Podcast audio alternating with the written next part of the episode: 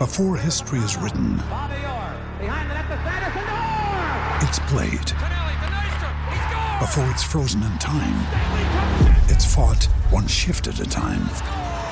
Before it's etched in silver, it's carved in ice. What happens next will last forever. The Stanley Cup Final on ABC and ESPN Plus begins Saturday. We took it all. We brought them to our land. An endless night, ember hot and icy cold. The rage of the earth. We made this curse. Carved it in the blood on our backs. We did not see. We could not, but she did. And in the end, What will I become? Senua's Saga. Hellblade 2. Play it now with Game Pass.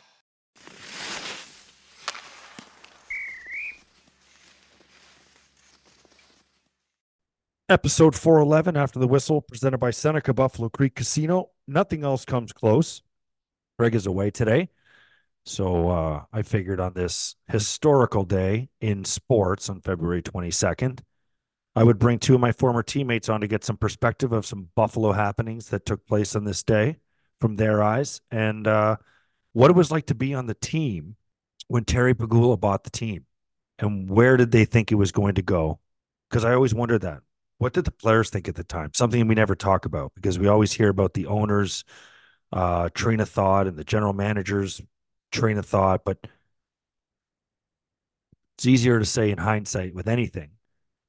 But it'll be very curious to hear what Derek and Thomas have to say about when Terry Pegula bought the Sabres, what they thought was going to happen and where they thought it was going to go. Some great stories in today's episode about the guys playing in the minors together, playing for Randy Cunneyworth and Doug Houda. We reflect on the brawl, talk a little bit about what it was like to see the brawl happening from the bench perspective. Everyone always wants to talk about what they saw on the ice, but what were the players experiencing on the bench during that time? And Auston Matthews and what he's doing 51 goals in 54 games. So enjoy this episode. Craig is away, he's in Jamaica. We wish him well. Lay off the gone, Drift. Morning. What's up, man? There he is. What's going on? Oh, Don. Where, where's Riv? Is he by, traveling again? Guy's traveling Jamaica- everywhere. He's in Jamaica. Oh, So you don't have internet reefer. connection down there or what? A little time away with the wifey. I think he had to leave his microphone at home. You know what I mean? So I figured I'd have you guys on together. It's, Perfect. it's, uh, this should be a better show, anyways. yeah. Screw him. Rivs talks too much. does he? I- I feel like he just he he does. he- are we recording? He talks too much, and it's the same thing over and over again in different words. yeah. Love you, Rivs. Oh, how's We- Jamaica? Apparently, he's got somebody. He was drinking with somebody from like uh, I don't know where they were from, but he's someone else. Someone from some part of the world is now an after the whistle listener. So he's like pumping. He's like, "Get the show going, get the show going. I need something to listen to while I'm down here on the beach." Anyway, you guys know what today is? Thursday. Uh, anniversary of Miracle on Ice. Anniversary of Miracle on Ice. Keep going. oh wow, is this a test? I don't know. I just saw it on Twitter, crazy. So I don't know what else he's got.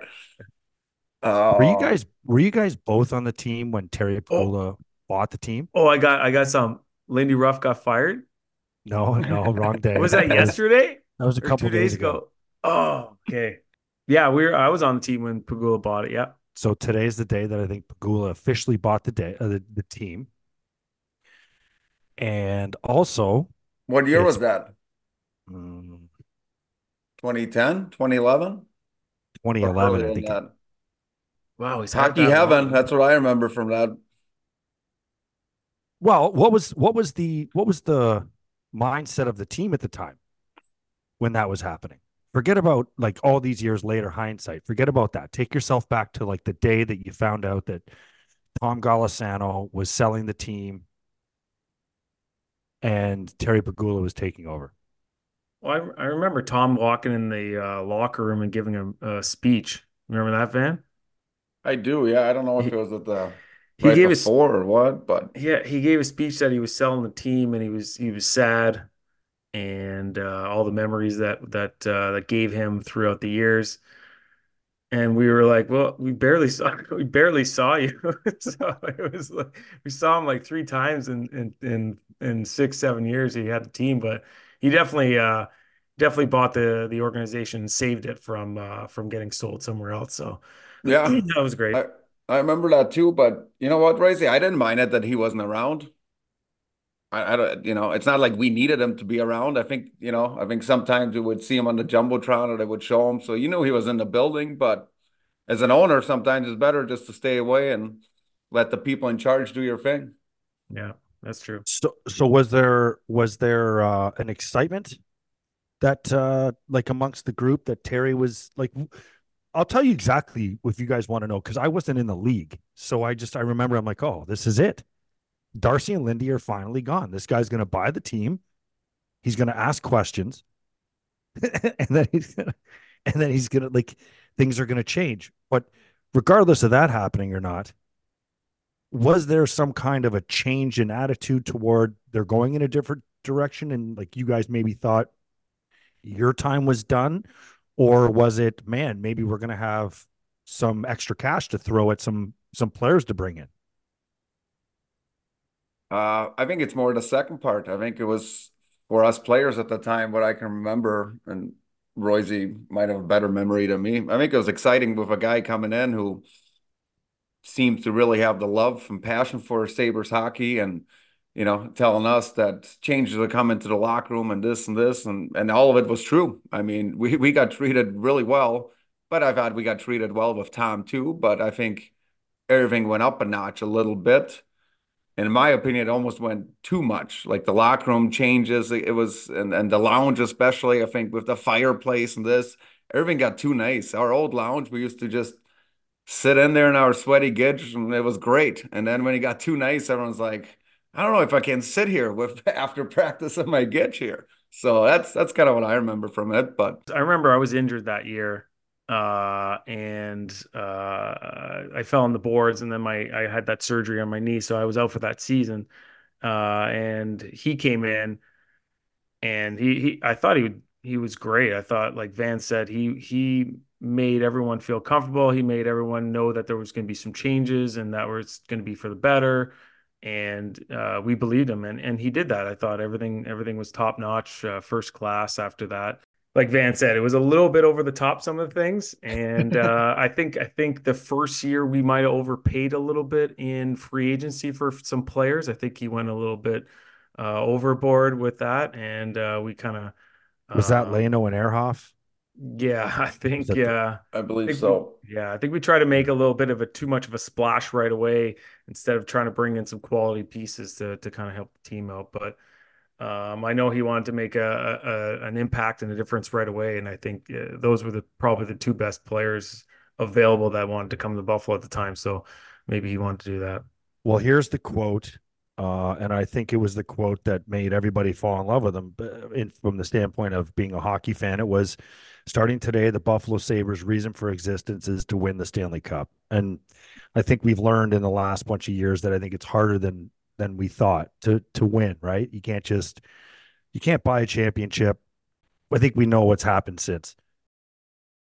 It's not the only conversation that is relative to February 22nd. You guys want to keep going on this? Keep going, Petey. You're full of uh, surprises today. Pat Kaleta Day in the town of Evans. Oh, yeah, baby. Oh, wow. Woo. What time's the parade? Is it a morning So- parade, afternoon, or a, a late night? So I messaged him. I'm like, "Are you in town? I want to get you on the show tomorrow." But he's he wasn't available today. But Pat Kaleta Day. So it's it's the anniversary, 17 years since we had that brawl, guys. Wow. And I don't want to talk about the brawl from the standpoint of what happened on the ice.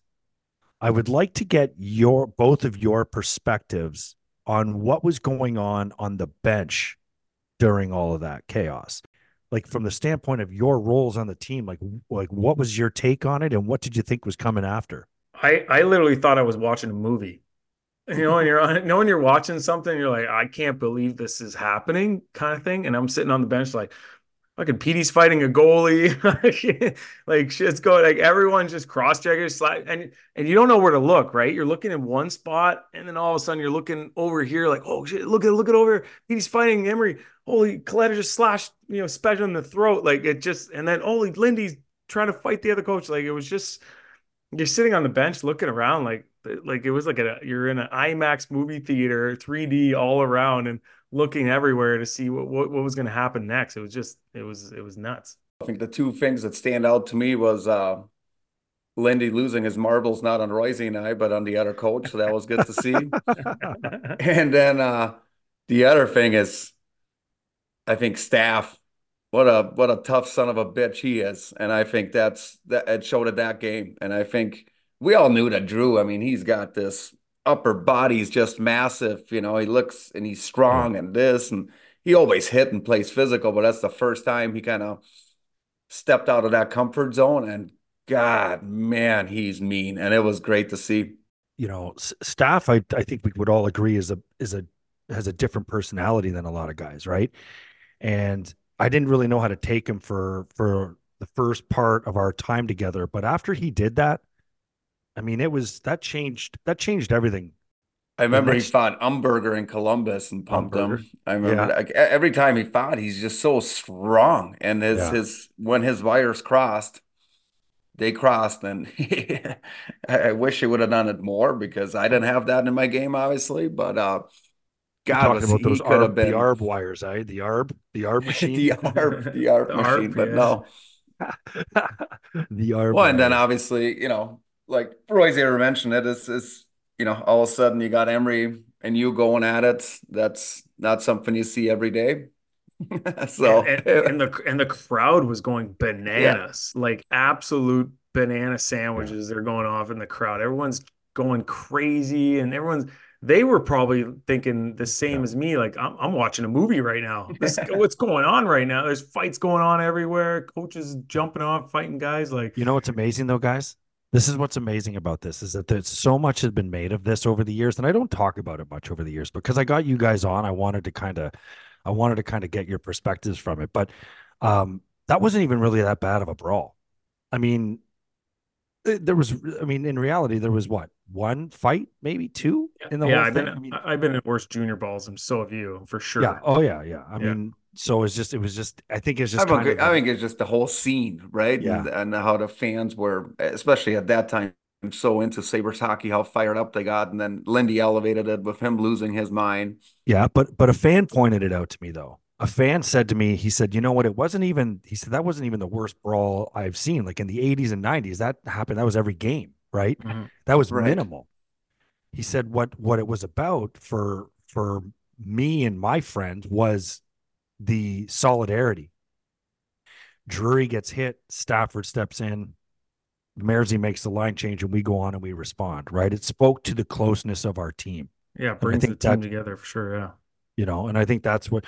What about that rivalry though? Have you guys had a rivalry like that ever in your life? The uh, Sabres Senators rivalry in that time? Well, at that time, remember we played every team. What was it? Eight times.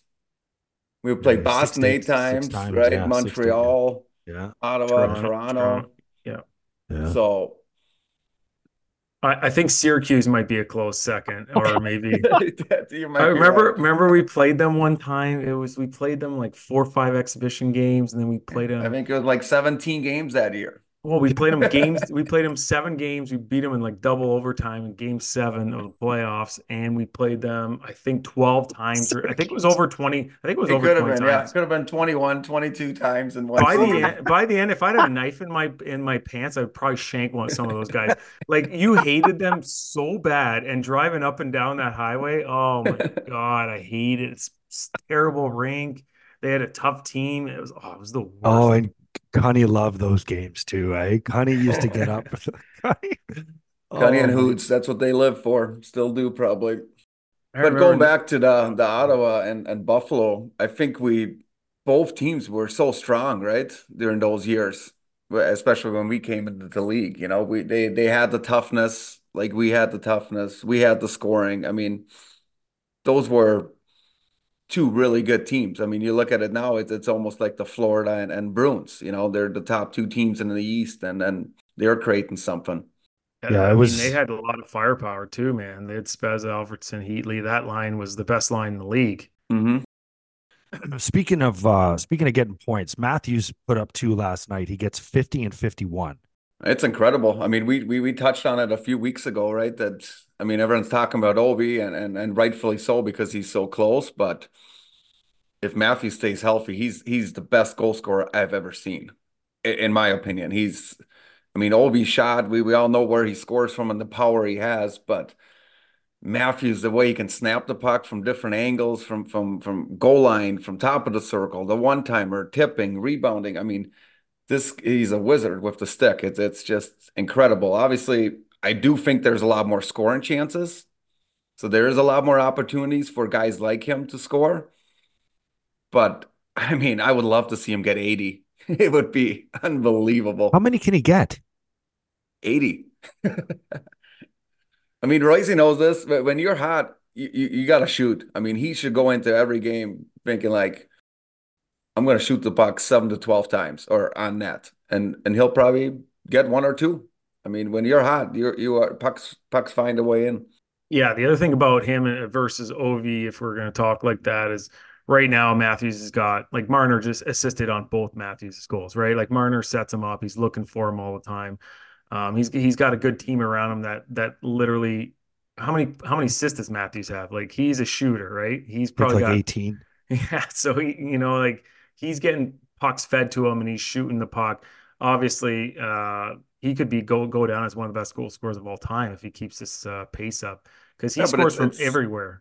Right, like, but well, Royce, that's that's a similar combo that Ovi had with Backstrom too, though, right? It's yeah. just that I think Matthews can score in the rush. Like he can score yeah so many different ways because of how he can get his shot off. I've never seen anything, you know, he can shoot a, the puck out wide and his feet. It's just he goes, it's he unbelievable. Goes net, he scores goals at the net. Yeah. You know, tips goal like he scores from everywhere, right? Like Ovi scores what, a lot of his goals from that one timer spot. I would love to know how many goals he's got he scored from that. But uh, you know, Toronto people here in Toronto are really uh, pumped up about this this massive situation and see how many goals he can get. I wish Rivs would be here right now because I would ask him again. Remember, this was last year. I think it came up. Uh, would you trade Tage for Auston Matthews? And he said, "No way." I would like to see what his answer would be now. See that that's you keep receipts, eh? No, no, it just popped in my head. Just, certain things pop in my head because I remember, and I, I, I like Tage's game, but Tage can shoot at this and this and whatever. But Matthews, like I said, I think being a goal scorer or former goal scorer, whatever you want to say it, you appreciate the way Matthews can shoot the puck from every angle and the creativity he has from the goal line, you know, and he just sees things differently that not a lot of guys do, and he can and, execute it. And goal scorers score goals. Like that's they'll like if you went on the ice right now, you'd still know how to score goals. You never lose that scoring touch. You always know where to be. And you and like when I played with you, I always played like, all right, I know where Van's gonna be. He's gonna be right here. Boom. You know, it's like one of those things where you get a guy that's on the same page as you, like Marner, and uh, you, you just know where the guy is at all times. Like how many years have they played together? Like seven? Yeah, probably seven going on eight. Yeah, th- those two guys know exactly where they are. I mean, the blind passes, the, the area passes. It's uh, yeah, the the yeah, Royce hit it on the head. Those two, um, they need each other, and obviously, uh, Matthews is just what a scorer he is. So the pressure probably doesn't mount for a guy like Matthews because he's been here before, right? But what about a guy like Sam Reinhart? Who's just knocking on the door of 40 for the first time, passed off an empty netter against Buffalo for his 40th, has now gone three games goalless. And I'm not trying to sit here and say he's not going to get it, but, you know, is there something about that 40th van where you're just kind of like, shit, I just want to get that, uh, get that 40 so I can get rolling to 50? Yeah, no, but, but Sam is a, he reminds me more of myself, actually. I think where he's more of a net front, you know, below the circle kind of player super creative. I think you know. I, I don't think he gets a lot of credit besides his own teammates when you listen to them how um, how good of a passer is. But for him he's to score, he's got to be passers in the league.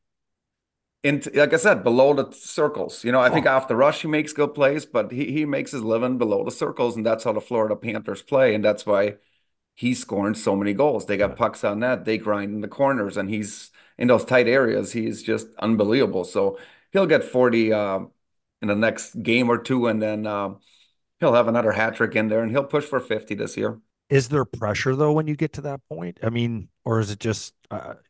not on a good team? I think when, when you play on good teams like those guys do, you know you're going to get your chances. I think when you play in a shittier team, I think then it gets a bit harder, I guess. Suppose yeah, if you know sense. if you know you're going to get your chances, uh, it's just a matter of time at that point.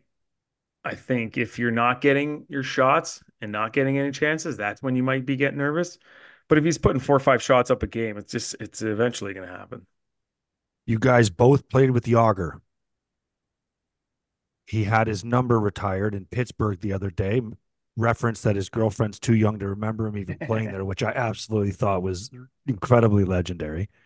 What about what he was like in terms of his character? Was he a talkative guy? Doesn't seem like much of a talker, but seems like he has a great personality. Yeah, I, I thought on game days he was not a talker. He was very focused on his his game and his craft and his sticks, and he would take his sticks home and bring them home for a pre-game nap, and like not one or two, like six, like take them all home. You're like, what are you doing with like? He, he just he was in his own world uh, on game day. I feel like, like he was. Um, he did some some rituals and install before he went out and did a couple of rituals in the hallway with uh, you know some ankle weights and getting body checked by guys and stuff like or the trainer would have to body check him a few times and stabilize like stabilize himself. Um like he had a bunch of weird things but like practice days and everything like he was a, he was a great guy like talked to the boys and everything but i think game day he was dialed in yeah so from my experience was awesome with him i mean it was a great ceremony i love that he went out for warm-ups i've never seen yeah. that before and i thought it was fantastic. Do you have I, to sign a Do you have to sign a contract for that, or can you just go on warm? It's Yogs. He, can do whatever he, he should have played that game. He should have with how their how their power play struggles. Just just play PP. Yeah, yeah. I mean, uh, and with that said, great ceremony. I wish the NHL would waive their rule that he's still playing. You know, I mean, he's not really playing. He's he's the owner of that team, and he dresses when he wants to dress and because of that reason, they deem him ineligible to get to the Hall of Fame. Whatever. Moving on. So I get traded from Vancouver to Florida, and Yags is in Florida, and and Yags was my idol. You know, as a European kid growing up. So the first thing I thought of him, like, holy shit. I mean, I've met him before, but now he's gonna be my teammate. So it was uh it was awesome to meet him. I got along fantastic with him. Main reason is because I speak Czech. Yeah, I was going to say you speak. So language, uh, right? we had a connection right there. So you know, we, we didn't hang out outside of the rink, but at the rink, I was he was talking my ear off, and I was like a sponge. Even I was older at that age already, but. Was he approachable for even younger guys? I mean, my experience with him, he was. I mean, he was super talkative with you know the Huberdeaus and the Barkovs, and he would always speak to them and, and tell them what he sees and stuff. And and to me, like I said, we talked about not just hockey and anything because I had the luxury of of speaking his native language. So that made him more comfortable, I think. But like Royce touched on it, his some of the shit he does is just really like like I think he's got candles in his locker and then he's got yeah. the crosses and the pictures and he has to do this and and then he, he's shooting med balls into the wall.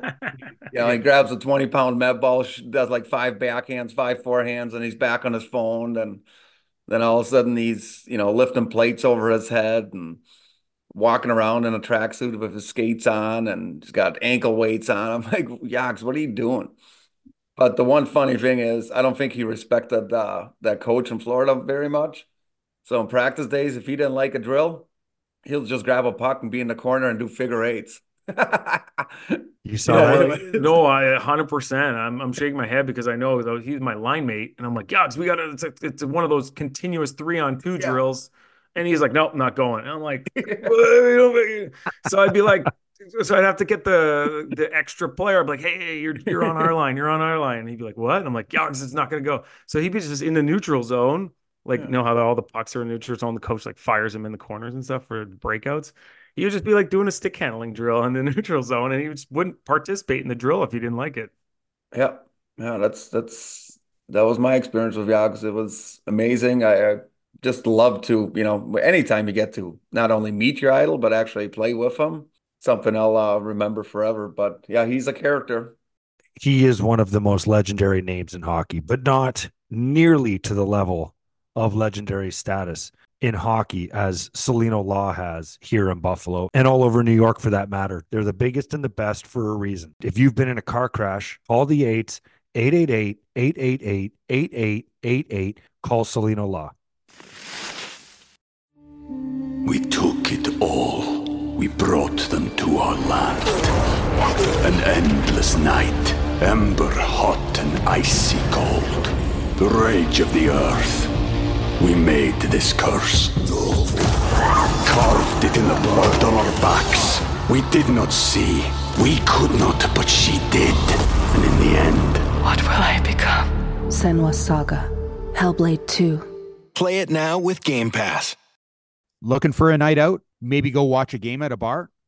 Maybe even have a nice fancy dinner. Who knows? I might even get crazy and play some bets while I'm at it. And there's only one place to do all that. Only at Seneca Buffalo Creek Casino. You can hit up Stick Sports Bar and Grill, grab an unbelievable steak at the Western Door, gamble at the casino, or even place some bets at the sports book. All in one location at Seneca Buffalo Creek Casino. Nothing else comes close. Anything else on February 22nd you're digging up or? I'm trying actually. I'm trying. I swear to God, I'm I'm, I'm This is a big trying day. to.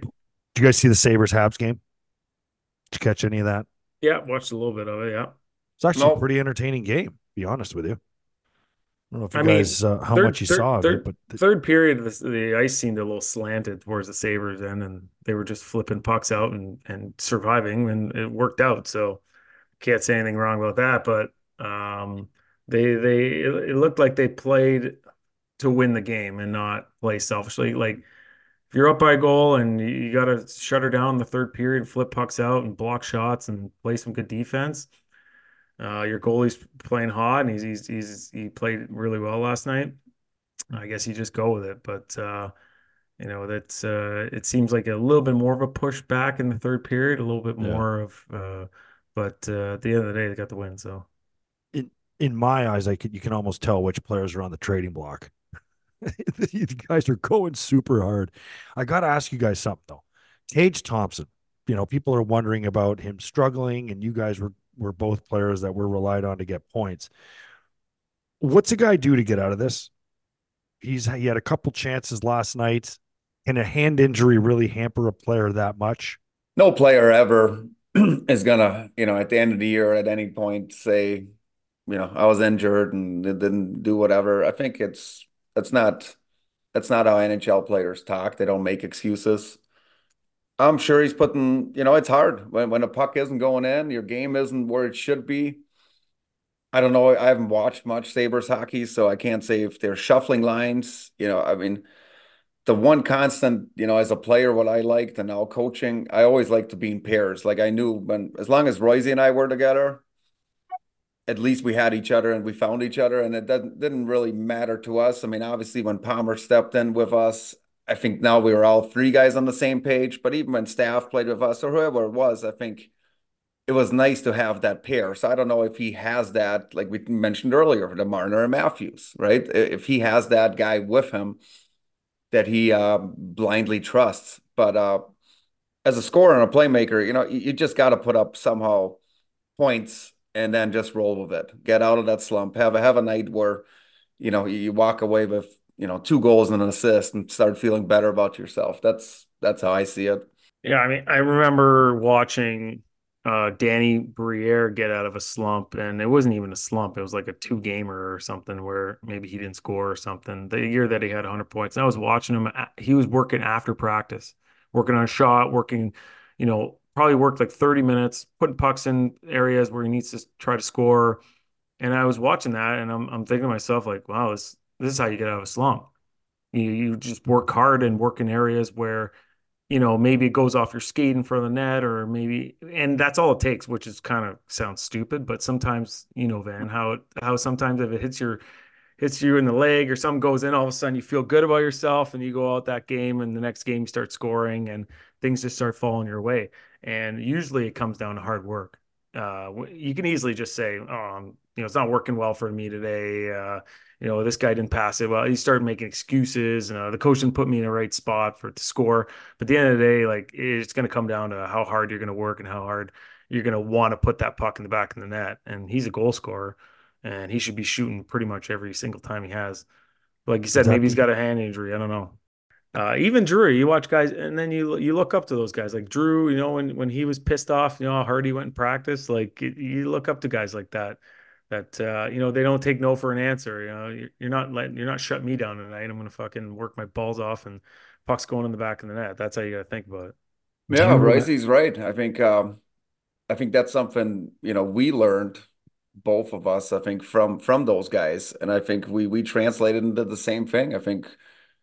You know, I was always the net front guy. Royce was the half wall guy or off the rush, power play, whatever. I mean, there was no, I mean, social media was around, but not like it's, it's now you see the videos of Pavelski always tipping. I mean, Royce and I did this all the time. You know, we're like, I'm like, Royce, fire some of my skates. I'll see if I can have my stick in the air and, and bank it off my skates. So it's something we constantly did, but we learned it from, you know, the Briers and the Drurys, the Mike Griers that not only when you're slumping, but you got to work on your craft. And I think um, that's why we had that connection because we did always you know, stayed after the ice or go on before and help Jimmy Corsi with goaltending. And, and we did shit like that all the time. And creating, like inventing shit. Remember, yeah. like you're like, oh, fire me these pucks in the, the high slot. I'll, I'll tip them this way. And then yeah. and then we were doing it. And Lenny's like, you better not do that in a game. And then you, then you score the next game doing it.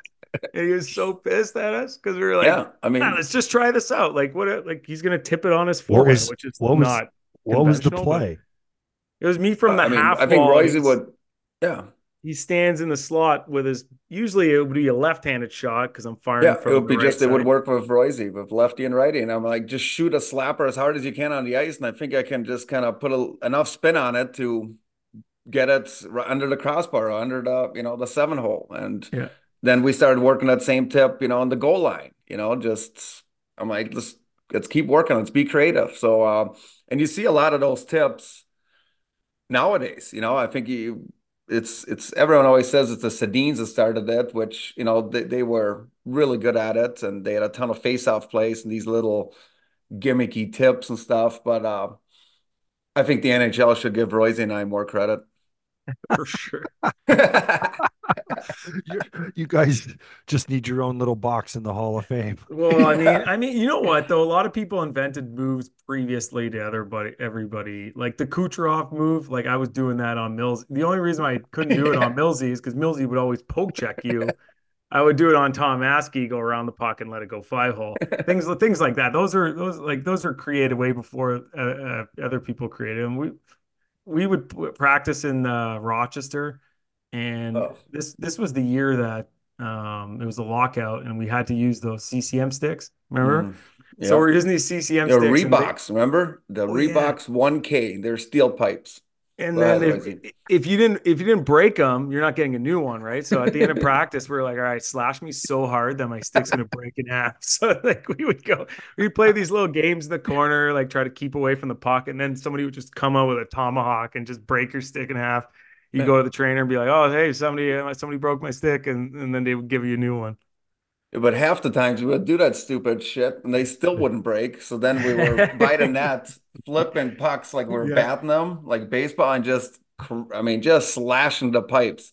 And literally, they still wouldn't break. The paint would chip off the posts. I'm like, this is not a hockey stick. Like I'm coming from college hockey, where I had a nice silver or yellow Easton Synergy and now I'm playing pro hockey and I'm getting uh, Reebok 1K. It's terrible. Oh, maybe that's why it took you 16 games to score your first fucking goal in the American League. and then finish with 45. It did take. Uh, I'm not. I'm not lying. It it took all of us. Like it's. I mean, especially I, I can't shoot a wrist shot to begin with. I had my half clapper sandwich, whatever you want to call it, and they were so shitty those sticks. I couldn't lift a puck. It took me a while to get used to it and figure it out. My brother, remember how if you broke your stick, you had to go to Willie and ask for a new stick? Oh yeah. So So my brother went went to Willie and he had one stick. He goes, Willie, I need a new stick. My stick's broken. and Willie grabs the stick out of my brother's hands and starts smashing it. He goes, Well, now it's definitely broken, Pete. He goes, Well, actually, that was my good stick. he goes, he goes, now I need two. Uh, Uh, those those days are awesome because after practice, everybody would stay. Everybody would stay on the ice and play Juice Boy or play Rebound or any of these games, just to because everyone was the same age, right? So everyone was kind of like, i- if that guy's staying on the ice, then I have to stay on the ice. You know what I mean? If a guy two years older than you is on the ice, then you're like, I got to stay. So everyone stayed on the ice, and it was just a it was hilarious. There's stuff that happened like throughout, but that's how you learn some of your skill too. That's how you develop some uh some of your creative moves and and um, breakaways and things like that, and you start inventing stuff. Royce's right. That year was probably one of the funnest years of hockey I ever had. And I think a big reason is because of the group we had, but also because Cunny and Hoots were, I mean, just were- there there was no, there was not not a lot of it. We didn't have a video coach, I don't think.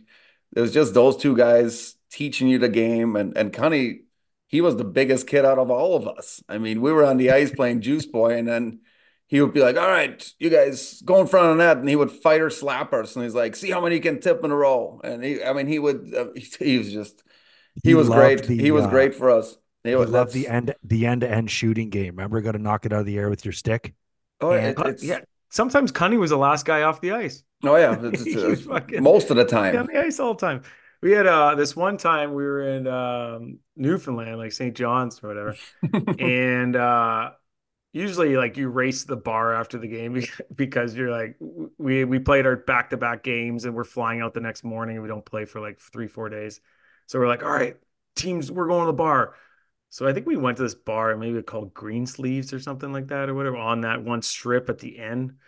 So we're, at, we're so we're like we set up at the bar. We're like, all right, we're set. So in the uh we turn around and uh or what were we walking? We are walking into the bar and Cunny and Hoots already beat us to the bar. And that's where we're like, oh, how these guys beat us? Like they're just like they just like flew right to the bar. So then we're like, all right, we're, we're out of here. So we had to like we're gonna beeline, and then they- they saw us and like, hey guys, get over here. We're taking shots, and we're just like, oh, Leland. So then they they were just like they're one of the guys. They're one of the, the, the boys, and they were always uh, with us uh, practicing, or you know, it- and then you could, you felt like you can go to them if you ever needed something or some advice or whatever. And uh, you know, I thought it was a great environment there. It was fun times. But Damn. Royce's right. I think that's that's a big thing what changed nowadays in the in the mentality of of coaching, right? Is I mean, when I signed and I went to Rochester, I mean, those two guys were pro hockey coaches. They were demanding hard but fun. They were they weren't development coaches. They they were there to teach you the pro game, how to play and how to succeed at the next level. In today's game, you see a lot of it's always uh, we got to still develop. They're still young. Like Cunning never, never yelled at us and said, "Oh, you're young. It's okay. You can turn it over." It didn't matter. He treated us like he treated Chris Taylor and this and it, he, make the right play, make the plays. It was never development was not ever mentioned. It was just how to be a pro, how to become a pro.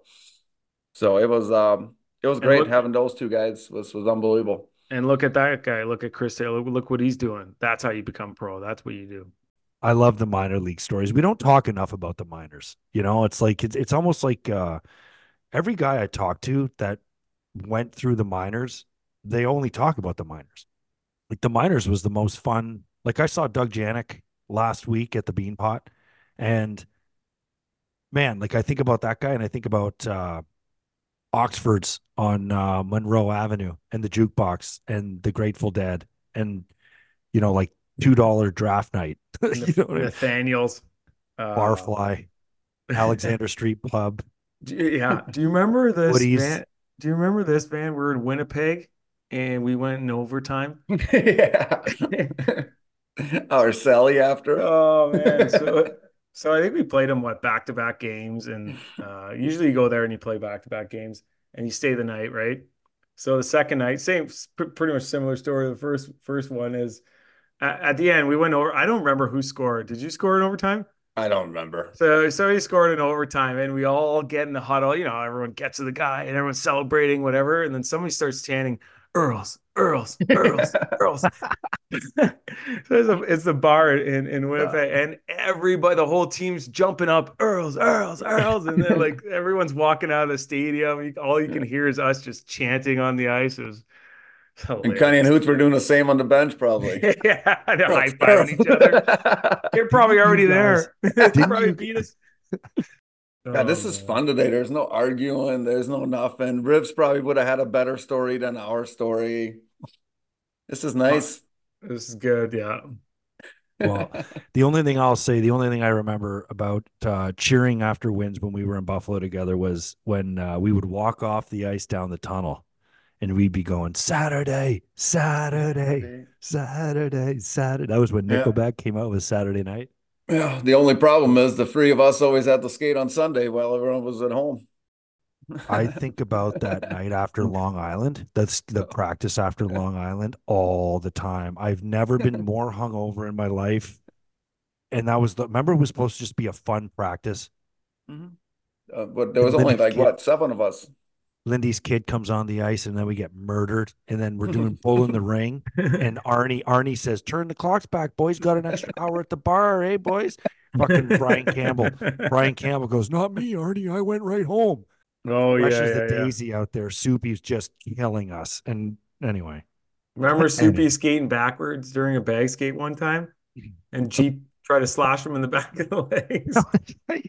that was after the Olympic break. Yeah, after Olympic break. Yep, he's slapping us backwards. he was such a good skater, man, and he could just skate forever. Jeep Jeep used to get pissed if you try to pass him in a skate. Like he would try to trip you or slash you. Jeep was the best. He was the most ADD coach ever. All you had to do if you were getting bagged by him at the end of practice is you just go up to him and say, "Hey, honestly, Tommy, how good was Brian Leetch? And he would just go on. Leetchy, oh my God, Petey Leetchy, oh Leetch, and then it was like all of a sudden you look up, it's like ten minutes had gone by, and he's like, "Okay, one more, and we'll get out of here." Uh, Petey had all the cheat codes. Yeah, everyone. Oh, yeah. The best Petey cheat taught code. me the the Airdyne cheat code. Is that the one you were gonna say? What yeah. was that? What was that one? Oh, the most, we, you know, the Fat Club. We had to do the 500 calories, and Petey one time goes, spin backwards. They go quicker. so, so, I'm doing the Airdyne every time Dougie's not looking. I'm going backwards, and those calories just tick away. You know why? That's unbelievable. Because it just it counts off the repetition, but the cups are angled the other way, so there's no resistance. oh, got it. Yeah. Yeah, that was a that was that? a great great cheat code for the Fat Club from Petey. Hey, the fat club just stayed fat. I just stayed nice and comfy. Jesus, you guys burned a thousand calories on the bike. You fucking don't lose any weight. oh, fuck. It ta- um, it's hard, man. The 500 uh, cal bike ride every oh. day. That's a lot, man. Before oh, practice, so, before anything.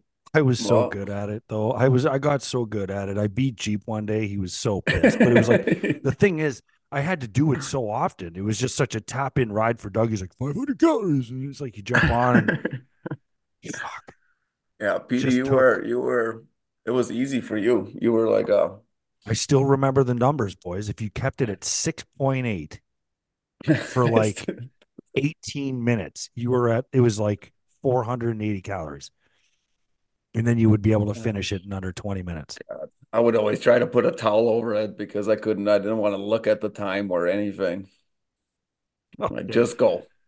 You're just looking at the calorie one by one going up. Yeah, it's oh, the worst. Man. It's awful. Oh, and then you, and then you try to just like pump it with your arms only. Uh, you try to do like just 30 seconds with just the arms, just then just the legs. That's why I quit, gentlemen. I didn't retire. I quit. This was awesome. This is great, man. This would have been a good line right here. Van was the left winger, though. I've seen your summer hockey, Petey. You can play on the right right hand side. Oh yeah, Petey's yeah. got good hands for a big man. I like the offside van. I don't know about you. I mean, I was at the left, the left hand shot, left wing. I don't understand that. If I'm coaching and I have a left hand shot, I'd throw him on the right wing. I like. Yeah, I like you, you got you got to have a certain skill set to play the offside, but if you're able to do it, I think it, it just opens up so many options entering the zone in the neutral zone. So I mean, it's a, it's a very zone. European thing. So I think it's starting more and more now. I, I agree with that. See, if you're if you're gonna take a rim and if you come back towards because everyone's pinching nowadays down the wall, Mhm. right? And if you're if you're on your offside, a lefty on the right hand side, you could come back towards the puck and now have it on your forehand. You turn up, and now you have it on your forehand, and, and if then you can make a play. pinches, You have your shoulder Mhm. to, to counter hit. Where if you if you're a left hand shot on the on the left wing boards, you go and let's say you you either open up now you got to get it on your forehand, get going, or if it's a rim, you got to turn and then get it on your backhand. Now you're looking straight up, and that guy can barrel right through you. Yeah. And and if I'm pulling the puck to the middle on the left wing side, I have to chip it backhand off the boards. Where if I'm on the right hand side, I pull it Mhm. to the middle of the ice and then I use my forehand to chip it out or high off the glass out. Euros had to figure it out earlier than us. No shit, Russians, everything, man. Like, uh, Yeah. wh- why do you think we're playing the way we're playing over here now? It Well, took- plus when plus when you co- when you're coming in, like Van said, you're way more options coming in uh off your offhand. I would rather that because then you can pull to your forehand and shoot it, pull to your forehand and then go on your backhand and protect it and try to drive the net that way. Or you know, there's way more option or, or try to go through But the even guy. for a even for a, a robotic winger like myself, if I'm skating down the right wing boards and there's a defenseman there, and if I want to turn the puck up, now I can use my backhand to throw it down to the corner or turn and Mhm. and look up, look back up the ice Hit a- hit a on my forehand. Yeah. Whereas if I'm turning up the left wing boards, now I'm turning. If I'm going to hit a trail guy, now I got to do it on my my backhand.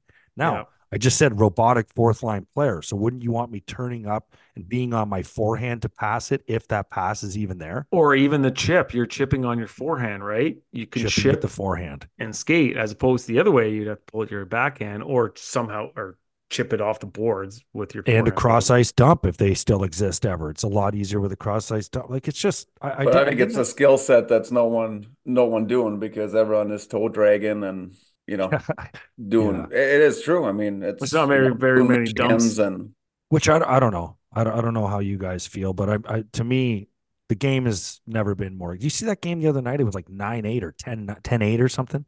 10-7 Wild Canucks. 10-7. It's What it's would have absolutely- Lindy said back in the day if we would have lost 10-7? or even even if you win 10-7, you still give up seven goals. Like, You're right. Either way, like- either way would have been like like seven goals, giving up seven goals is terrible. Like Okay, but look 10. at okay, but look at last night. Wouldn't the league be in better shape if the if the top teams like Boston and the Oilers were scoring six five? You know, like Mhm. Like it's like look at football, look at basketball. You know the other team's going to score, right? So they they play to almost like minimize the scoring and then try obviously maximize the scoring for. But in hockey, it's like we want to keep them almost like at absolute zero if we can. I don't I don't know I don't understand that. I, I don't I don't know, Petey. That that that that that mentality I think is gone. I think it always gets a little tighter in the playoffs because I think players make less plays in the playoffs. They're just because they don't want to make a mistake, so the puck gets dumped in. But regular season, I think the game is just faster. You know, the defensemen are way more skilled. I mean, it is what it is, but you know, not to bury Rivs because he can't defend themselves, but uh, he would have been a great five six guy to just move it straight up. But now you got a lot of five six who can skate, who can join the rush and make more plays, and it's just a different game, faster game. Like it or not, I think it's fun to watch, and uh, for the most part, it's it's it's it's enjoyable. Most nights you can always find a good game on. Well, you see what you get from the last place teams in the dog days of the season. A seven four Columbus Ducks last night. Yeah, this is where you start putting up points for your uh, for your contract. this is this spoken like a true guy in the last year of his deal, Royce. The Don. This is this is where you get those like cookies that you're happy about at the end of the season. You know, the last game, the last game of the season, how everyone's just flying. You know what I mean? Everyone's trying to hit a bonus or something, and Yeah, those are uh those are times where you're you're gonna nobody's playing deep. You play those games, they don't care. Nobody's playing defense. Yeah, last uh, my last game, my rookie year, I've told this story before. Chris Taylor comes up to the line and he says, "Guys, it was me, Marzy, and Tails." He goes, "Guys, even or better tonight, even or better. We were all even on the season. Tails might have been plus one or plus two. And those, listen, when you're in the fourth line, guys, those plus minuses, they're hard to get back. You go minus, that's hard to get back. So I was Hmm. even my rookie year. Finished that game minus three. That's one of Oh. those nights Petey just wanted to sit on a bench, right, and have bagels across the stat line. It was in Montreal. It didn't affect my hot dog consumption afterwards. Oh, those those hot dogs. Guys wouldn't even take off their gloves. you just start pouring it with ketchup with their gloves on. I remember that. Like those fucking hot dogs were sitting in the middle of the room. Could anyone even hear what the coach was saying? So Just small. Or that's after a win. What if what if it lost? You're kind of like, when's the appropriate time right now to you walk just up eat 'em and in the grab a hot dog? You just bring the whole box in the shower and eat it in there. That'll do it for this episode of After the Whistle presented by Seneca Buffalo Creek Casino. Nothing else comes close.